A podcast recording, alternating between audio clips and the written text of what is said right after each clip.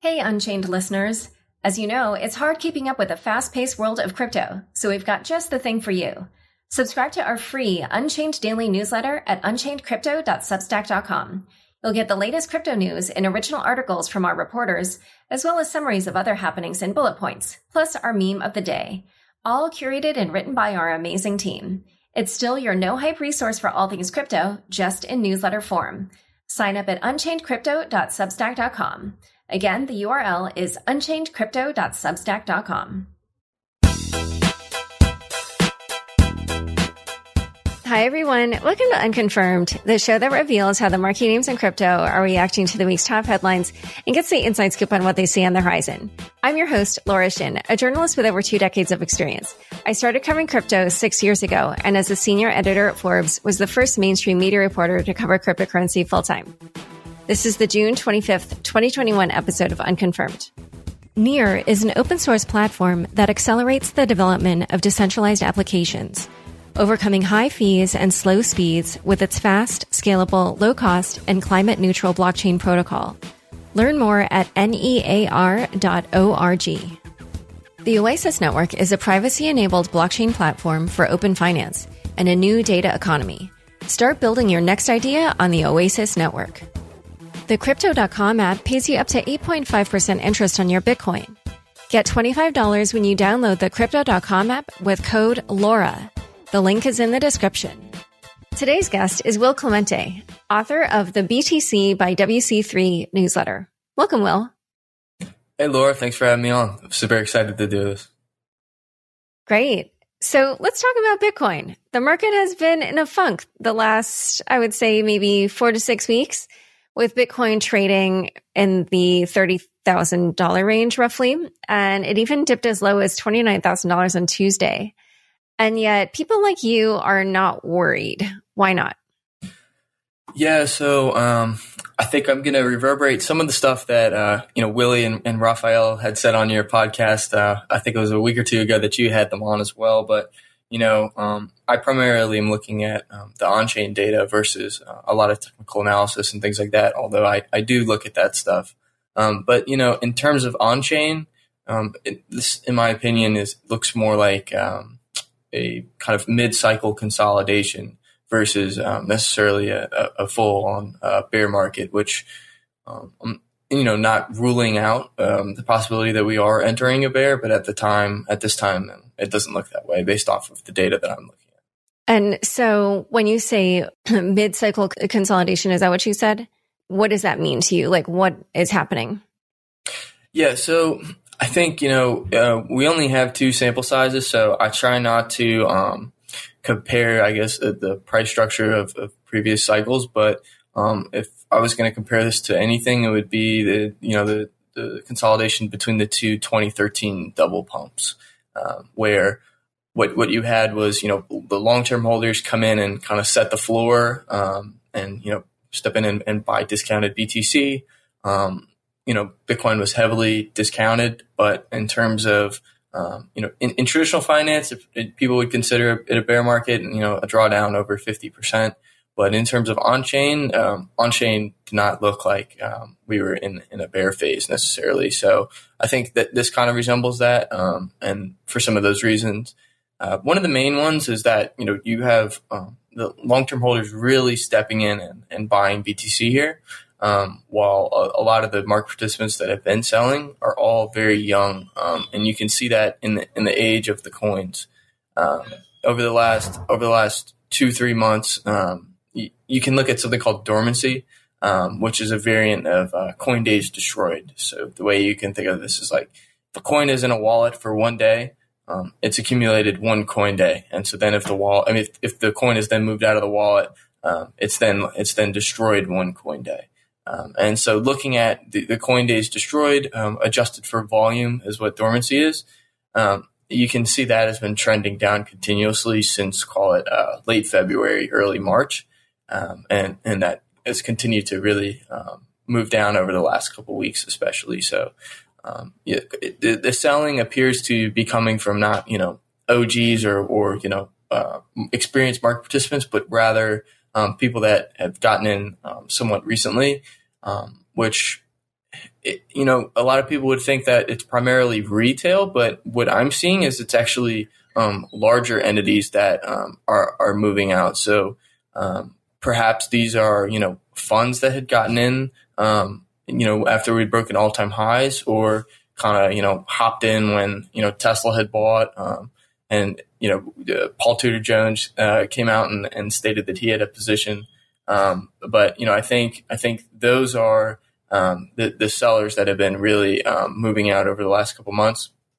Um, I think also, you know, one of the one of the two main drivers of you know th- this bull market were a grayscale, um, and then B as well. I think there's a lot of capital coming in and kind of the, you know this uh, market neutral position where. Um, you know, in the U.S. we don't have this, um, but you know, overseas they had these really um, you could call it like fat spreads um, in the in the basis between the the spot and the futures price, um, and so you could kind of lock that in by by uh, going long spot, shorting the future. Um, and at that point, at, at, one point, it had gotten you know spreads had gotten out to like fifty percent. Um, so I think there was a lot of capital that was coming in from you know hedge funds overseas um, that were coming in and taking kind of that like market neutral position um, and and locking in uh, that spread there. So I think that was another driver of capital in, um, which now those the spreads are um, almost entirely gone. Uh, I know some some uh, are actually in some exchanges are actually in, in backwardation. So uh, I think those are those are two big drivers that had been bringing capital in as well. And then just in general, um, you know, the the kind of march of institutions coming into the space. Um, on chain, you can see that is that is really slowed. Um, you're just looking at, you know, you can identify um, whale entities, which are considered like entities over a thousand BTC, um, and, and, that's been trending down since since late February, early March as well. Um, so I think you know if if we're going to get this big um, second move up, um, like second, you know, uh, pump, almost like similar to the, the 2013, um, I definitely think that you're going to see you know, an uptick in those whales because that's been trending down since late February. Um, at this point, you know, I don't think that retail really has the power to um, sustain an asset of this size, where it did in you know 2013, obviously, and then also 2017, um, because you know people like to throw out those statistics like, oh, if, if everybody in the world bought ten dollars of Bitcoin, price would go up. Like, yeah, but I, I don't I don't see that as um, completely realistic. Um, I think you're gonna need I think you're gonna need um, some some larger institutional sized uh, players to to you know send in capital to push this thing up. Which um, you know, depending on you know, you ask some people that kind of have boots on the ground, you know, like the Raoul Pauls of the world. Um, you know, they might be able to give you a kind of better perspective on when that capital may be coming in. You know, perhaps it's just it just takes time, um, and maybe we don't see that enter until Q3, Q4. Um, but for now, we have kind of seen this at least on chain, um, this kind of uh, plateau off, and even slight decline in, in the institutional capital coming in. Yeah, there are so many interesting threads in what you said there, but one that I would like to pull on is what you mentioned about how the sellers are, first of all, recent buyers, but they're also institutions, which I feel is against kind of the narrative that um, was prevailing in crypto as these prices were going up, which was, you know, the institutions are buying, and that was led by companies like Microsoft, uh, MicroStrategy and Tesla. I almost said Microsoft. um, you wish, right? um, but I, uh, you know, was surprised what you said there. Although the block recently did report just this week that a lot of these corporates that maybe had been interested, there, there isn't um, a lot of them actually in the pipeline now, you know, to follow in the footsteps of those companies. Do you think that downturn kind of coincides with the um, remarks on Twitter by Elon Musk about ESG concerns, um, or, you know, surrounding Bitcoin and environmental concerns, or is there any other kind of um, notable event that you feel coincides with when that shift happened? Yeah, um, I think you bring up an interesting point there that, you know, there had been this big narrative that um, first of all, like the institutions were going to dampen the volatility on both sides, and we were just going to go up forever, Laura.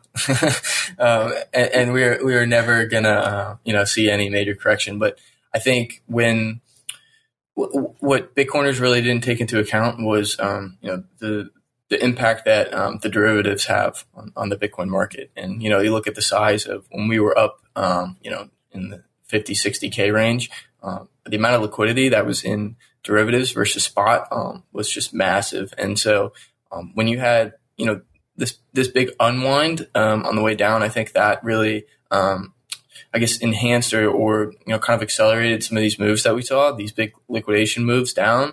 Um, and so I think and, and, to the upside as well, that have you know we have short squeezes as well. But you know, I think a lot of this, you know, that big move down to that original move down to 30k, at least you know that was that was a long squeeze, right? So uh, I think the the leverage in the system, which isn't necessarily all bad because you know you need liquidity, but um, it is going to cause these big um, swings up and down. Um, as far as like what is you know perhaps preventing this you know institutional capital to march in, I think you know first of all just from like a price structure standpoint, I think if if I was an institution, um, I'd probably be waiting for some stability in price. Um, I think at this point. Um, you have a lot of uncertainty in, in terms of you know the momentum because you know Bitcoin's obviously like very momentum driven, and a lot of that momentum um, has kind of been knocked out of Bitcoin. So I think perhaps um, they're they're waiting for you know some stability in, in, in the price, but um, also just like fundamentally, I think you know the whole Elon ESG thing. I think that did really um, put a damper on on a lot of um, institutionals' um, opinions on, on Bitcoin and uh, you know, all the stuff that's been going on with China as well. You know, if, if you're looking from the outside in and don't really have a deep understanding of, um, you know, what, what that really entails and how that, you know, essentially is long term bullish for Bitcoin that you're seeing, you know, hash spread out across the world. Um, you know, a lot of a lot of these headlines are are you know probably scaring off people um, that are looking from the outside in. Um, so I, yeah. I, I couldn't give you like I don't know if it's one thing as well. Like it might it might be multiple might be like a combination of, of several things. Um, but yeah, I, I would, you know, I do often wonder, is, is it just going to take them time, right? Because like, know, they have these, these really long processes that they have to go through. Um, they're not like Saylor where they have, you know, the majority of their voting rights. Um, and, and they could just make like a rash decision to just, you know, a large Bitcoin position. I think, um, even if they do, it'll probably be, you know, something like, like Square did, you know, they put like 5% of, of their treasury into Bitcoin. So I think you'll see something like that if it does happen. Um, but, you know, the optimist in me says that it's coming Q3, Q4, but, you know, maybe not. But I, I, I think, um, the ESG stuff definitely put a damper on that. Yeah. So in a moment, we're going to talk a little bit about what the rest of the year will look like. But first, a quick word from the sponsors who make this show possible. With over 10 million users, Crypto.com is the easiest place to buy and sell over 90 cryptocurrencies. Grow your crypto with Crypto.com Earn, which pays up to 8.5% interest on your Bitcoin and 14% interest on your stablecoins. When it's time to spend your crypto, nothing beats the Crypto.com Visa card, which pays you up to 8% back instantly and gives you 100% rebates for your Netflix, Spotify, and Amazon Prime subscriptions. Download the Crypto.com app now and get $25 by using the code LAURA. The link is in the description. Did you know nearly $338 million worth of NFTs were sent last year? And in 2021, that number is growing faster than ever. If you're looking to make your first NFT, check out Near's fast, scalable, low cost, open source platform. Near is investing 80 million Near tokens in community led projects over the course of five years to power sustainable innovation through its ecosystem, with fundraising opportunities and support for DAOs and dApps to engage fans and reach new audiences. Come learn why NEAR is the infrastructure for innovation at NEAR.org. Back to my conversation with Will Clemente. So, something that you tweeted, which was fascinating to me, was a chart showing that each cycle after a Bitcoin halving has three peaks of supply being held by short term market participants. So, can you explain kind of what that means and, um, you know, how you extrapolate from that to this cycle?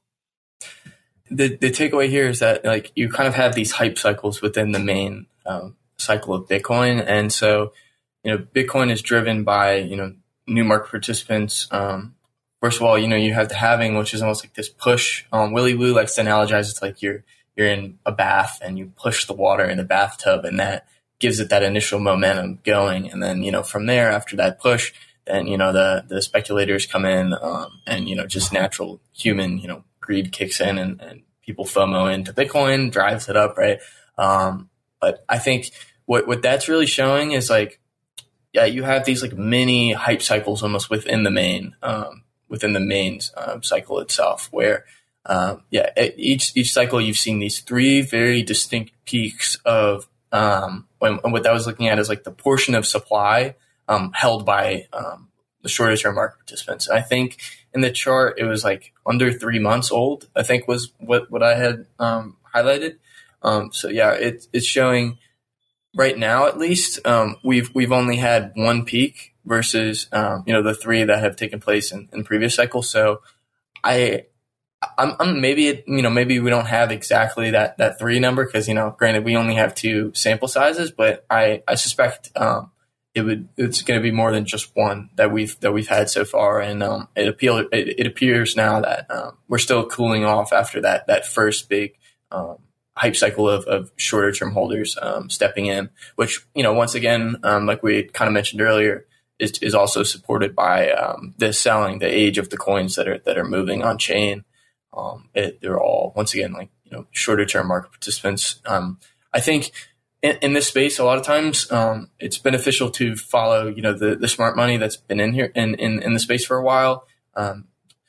because you know they they've been through multiple of these cycles. They've been you know through multiple t- multiple deaths of Bitcoin um, when when it seemed like Hundreds. all hope was lost. yeah, I think some guy actually created a website and it's called um, BitcoinIsDead.com or something like that, and he literally highlighted every time Bitcoin is dead and then the price, what it did from that time, uh, which is pretty hilarious. But yeah, I think when you like, in, in my opinion, you should be following those those experienced market participants and they're doing the complete opposite of selling right now. Um, it, you know, everything on chain is showing that um, the longer term holders are actually um, accumulating right now. Um, and there's a metric, you know, literally called um, long term holder net position change, which has been trending up for the last um, month, month plus, really aggressively over the last couple of weeks. and then also, you can look at so, so the way Glassnode distinguishes like a long-term holder from a short-term holder is they have a they have a threshold of 155 days. So, you know, the super smart folks over there, they they did some you know statistical analysis and looked at um, once once you get to that 155 day threshold, which is five months, um, the likelihood of of the coins being moved back out of that wallet com- completely just drops off a cliff. And you can see this in, in they've put an article out um, in their research section of their website if you if you're interested in that. Um, so they they have that cutoff there for the long short term holder thing. Um, but what you what you've seen is that you know traditionally throughout um, the the bull market is that you know the, the longer term holders are scaling out while the shorter term holders, the speculators, are coming in and, and driving price up. Um, and then conversely, in the bear market, you have the, the longer term holders coming in and, and buying increasingly cheap uh, BTC while the shorter term holders move out of the market, right? Because it's no, it's not fun anymore because price isn't just going vertical. um, and, and, so you see that in the, in the previous two cycles as just kind of like an underlying, almost like the current driving um, the cycle, but also um, in in 2013 between the two double pumps. Um, I think we touched on this earlier. Like the, the long term holders are um, what what set that floor in between the two um, the two pumps.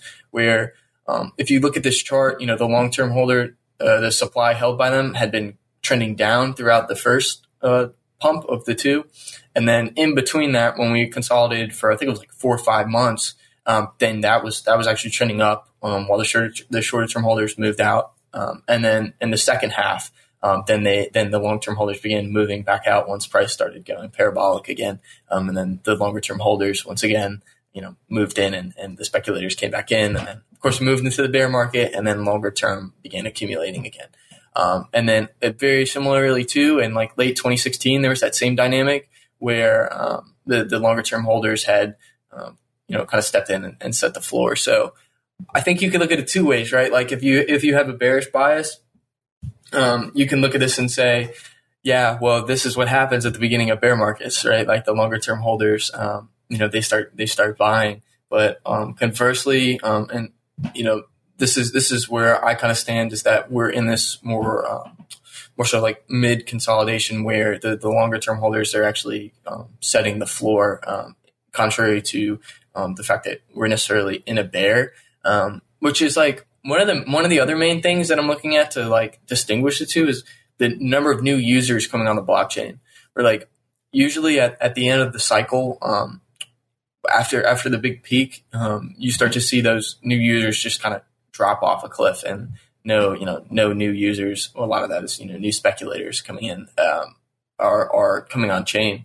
Um, but we're actually seeing the opposite where the, the amount of new users has actually been, been going up, um, especially over the last two, three weeks. Um, which I think is twofold. First of all, is, um, you know, people attracted by lower prices. Um, cause, excuse me, um, an entity is not necessarily just a person um, but it can also be a corporate treasury or an investment fund. It's just an entity. It's not necessarily determined by the size of their holdings. Um, so that that could be um, not necessarily, you know, um, it, it, could it could be any any cohort, but you you are seeing new users coming on chain, which is contrary to what you see at, at tops. Uh, but I would be interested to see um, how how much of that is is coming from Latin America. Um, I know I know Glassnode tries to to not cross the line of of going between like the analytics side of things and the privacy side of things, which I think they do a very good job at. Um, not kind of crossing that line, which kind of goes you know against the kind of ethos of, of Bitcoiners. But I, I would I would think it would be fascinating to see how many of that um, how many of those new users coming on chain are actually from Latin America because uh, that kind of coincides with right around when um, you know, the El Salvador announcement came out. So I, I, I think that that's really interesting. But um, yeah, new mm-hmm. users coming on chain, and, and yeah, that that's not uh, any resemblance of, of a bear market. So um, we have kind of talked a little bit about how there tends to be these cycles. They usually coincide with the halving. Um, you know, obviously, if for whatever reason this time around, uh, Bitcoin didn't actually follow the similar pattern that it had established after the previous halvings, that would be big news. It, you know, would probably be analyzed to death. But um, at this moment in time, what's your projection for how things will go in Bitcoin for the second half of the year? Yeah. Um, so I think like one of the other things to look at is not only just the age of the of the wallets um, and kind of their their selling and buying behavior. Um, and so Glassnode, um, not only do they have you know the, the long term holders, but they also have something called um, a liquid liquid supply, which is looking at the behavior, you know, the selling uh, behavior of the entities. Um, and so um, for for the entities that have a very low likelihood statistically um, of, of selling, like not likelihood, but behavior tendency to sell, I think it, I forget the certain threshold, but it's they're labeled illiquid if they have you know under, I I'm just picking up a here, maybe like under uh, 25%. Uh, they sell under 25% of their holdings. Uh, so when you look at those um, entities, they've been they've been adding really heavily here um, versus that, that, that all kind of got puked out um, when we had that big dump down. But over the last couple weeks, not only is it is it long term holders, um, but it's it's um, entities that have really no history of selling, coming in and stepping in, um, and so I think that process of coins that, that had kind of got puked out by those by the short term holders and are now getting scooped up by those um, strong term you know, strong hands, I guess you could you could call it. Um, I think that process is just going to take some time. Um, I think it perhaps it takes another month from here before we really see higher prices, but um, I think that consolidation process of of coins um, moving into I, I almost like to think of it like you know somebody spilled water on the counter, right? And you need a lot of paper towels. And so like these these strong hands, these are the these are the paper towels coming in and, and soaking up the coins, right? And so like you know it, that that process is is just gonna it's just gonna take. Uh, I think it's a matter of weeks at this point because um, I think we're starting to move in the latter half of that. Um, but in in that metric, um, I, I, like to call it the like the strong term, um, the strong hands metric. Willy Woo calls it the Rick Astley indicator. um, I, that that's starting to trend into um, really strong accumulation. And I actually worked with Willy to kind of create a variant of that, um, which is like a very simple ratio of comparing um, that that liquid the, the liquid holders to the liquid holders. And so what you see is that you you have this movement right now of um, you know liquid to illiquid hands while um, price is going down. So like the the ratio is trending up, price is trending down. And so for like anybody who's um, you know somewhat familiar with technical analysis, that's like a classic um, bullish divergence where you have you know the, the indicator making higher highs while the the uh, price is trending down. And so the last time you saw that was in um, late January when we had that big correction um, after that first, you know, big blow off top. Um, and then in that dip was actually when Tesla bought. Um, but that, that kind of gave us some juice on the way out of that dip. But you also had this, this, um, the second big, um, I guess you, the, this bullish divergence where, you know, the oscillator had made a higher high while price had made a lower low. So once again, like in that, in that, uh, at that time, you had those, those strong hands come in and scoop up those coins and set the floor. So, that that looks very similar. Um, and the bullish divergence now is a lot more clear than the one that um, occurred in January. But that that's something I have a very close eye on. Um, also, also profit taking. Um, so you know, uh, I think you've heard SOPR before. That's basically a, a metric that looks at um, the profit taking of, of coins on any given day, um, created by on-chain analyst Renato. and and so what what you see in this is very similar, where the profit taking has um, made a, a lower, um, I'm sorry, a higher, um, a higher low. So, you know, it, it had a really strong drawdown, um, and then it had another drawdown in the last week or so, but it didn't go as far down. So, um, people didn't sell at a loss as much as they had in the first drawdown. So, like to me, this is suggesting that um, you know the the profit taking um, in terms of that, you know, people aren't selling at a loss as heavily. And so a lot of that, a lot of the capitulation that was going to take place, people have already done so. Um, and so once again, like that, that oscillator is making a higher high while price is making a lower low, which is once again a, a bullish divergence. Um, and, and coincidentally, that this also happened in late January. Same thing. Um, but the last time there was a, a clear bullish divergence was in late um, late January. So that's that's another interesting thing. All right. So I guess we see where we are in the mini cycle. Um, all right. Well, this has been super informative and, um, yeah, we'll have to see where we end up by the end of the year. Thank you so much for coming on Unconfirmed. Thank you, Laura. This is super fun and, um, I'd be happy to come on again. Yeah, that would be great. Don't forget, next up is the weekly news recap. Stick around for This Week in Crypto after this short break.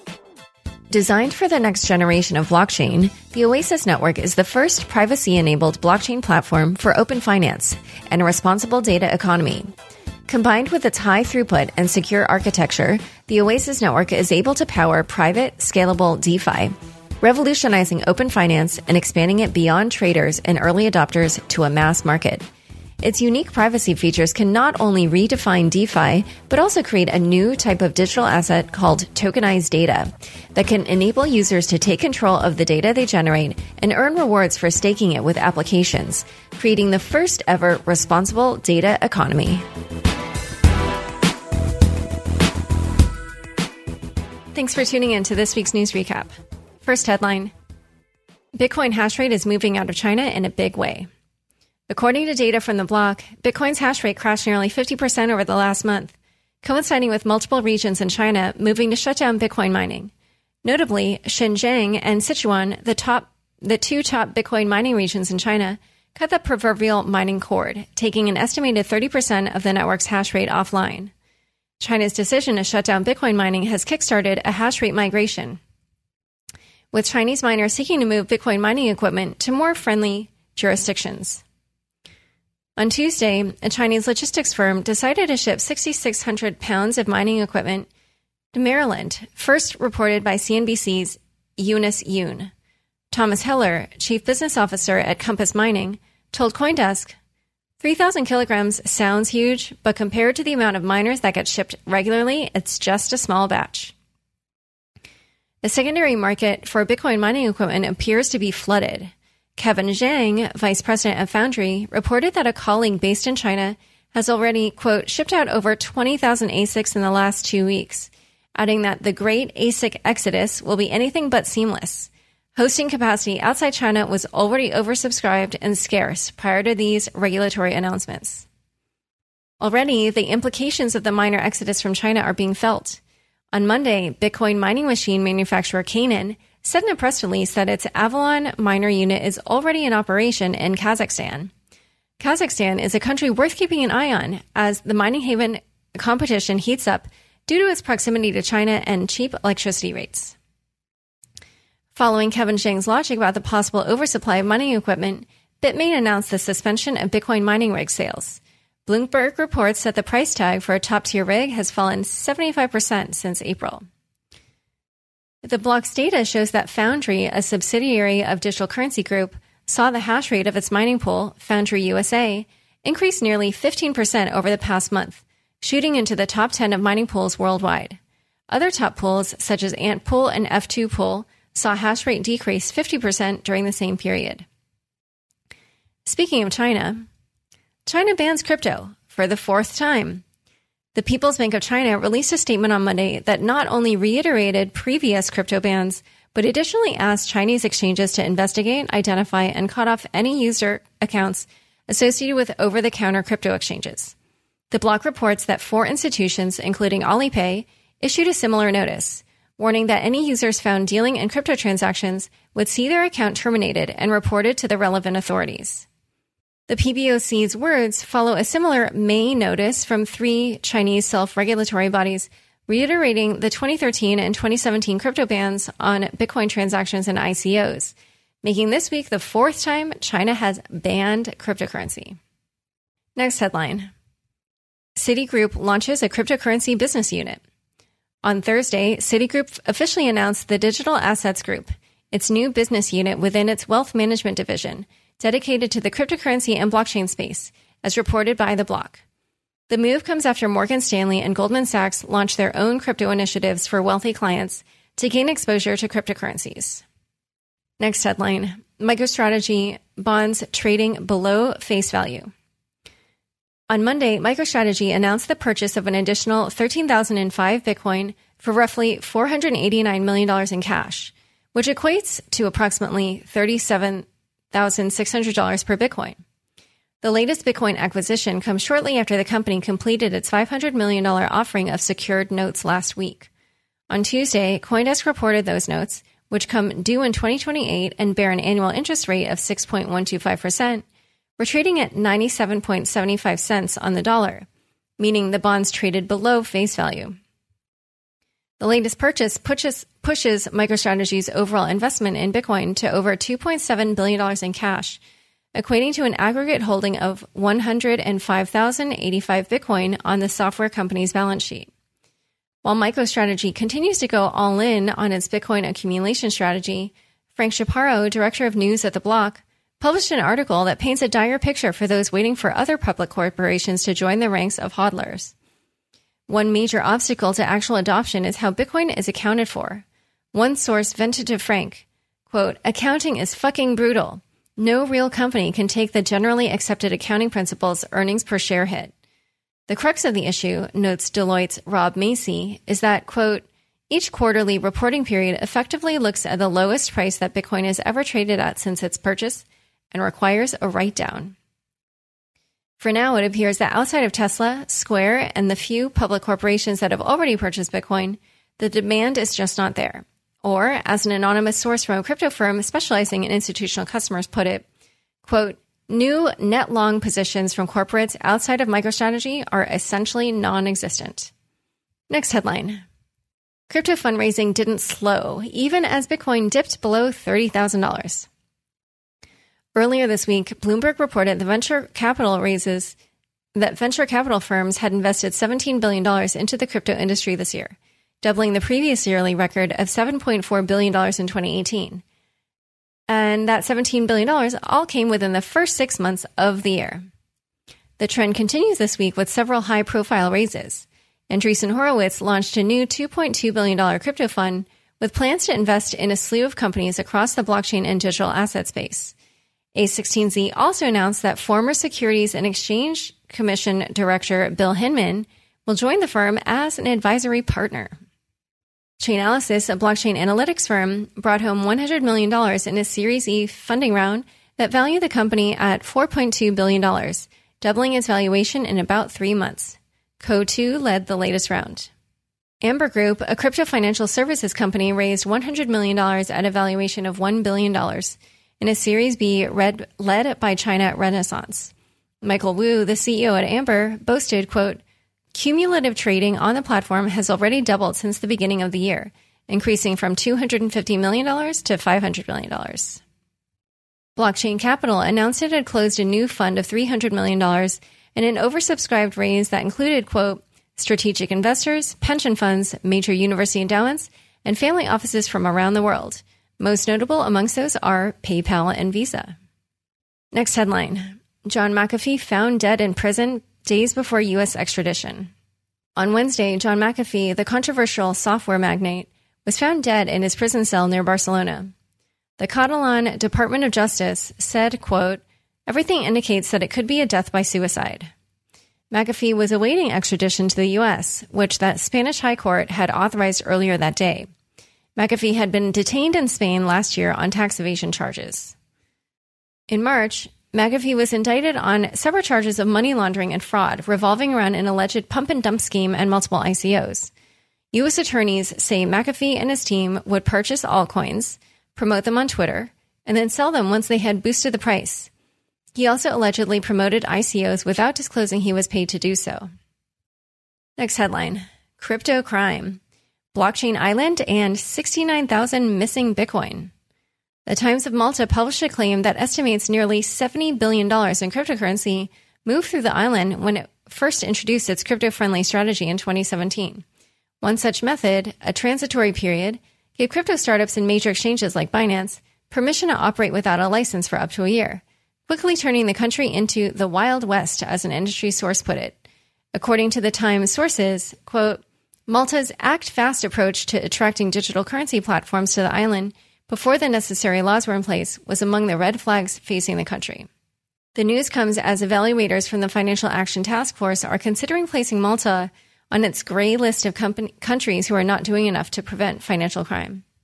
According to a Bloomberg report, two brothers who founded Africrypt, a South African crypto exchange, have disappeared, taking up to 69,000 Bitcoin, worth about $2.3 billion with them. Africrypt shut down in April, coinciding with Bitcoin's $64,000 all time high, with the company citing a breach in its system. Soon after the supposed breach, the brothers, Raees and Ameer Cajee, allegedly transferred their investors' money from company accounts through crypto mixing services. Time for fun bits. McDonald's and the market dip.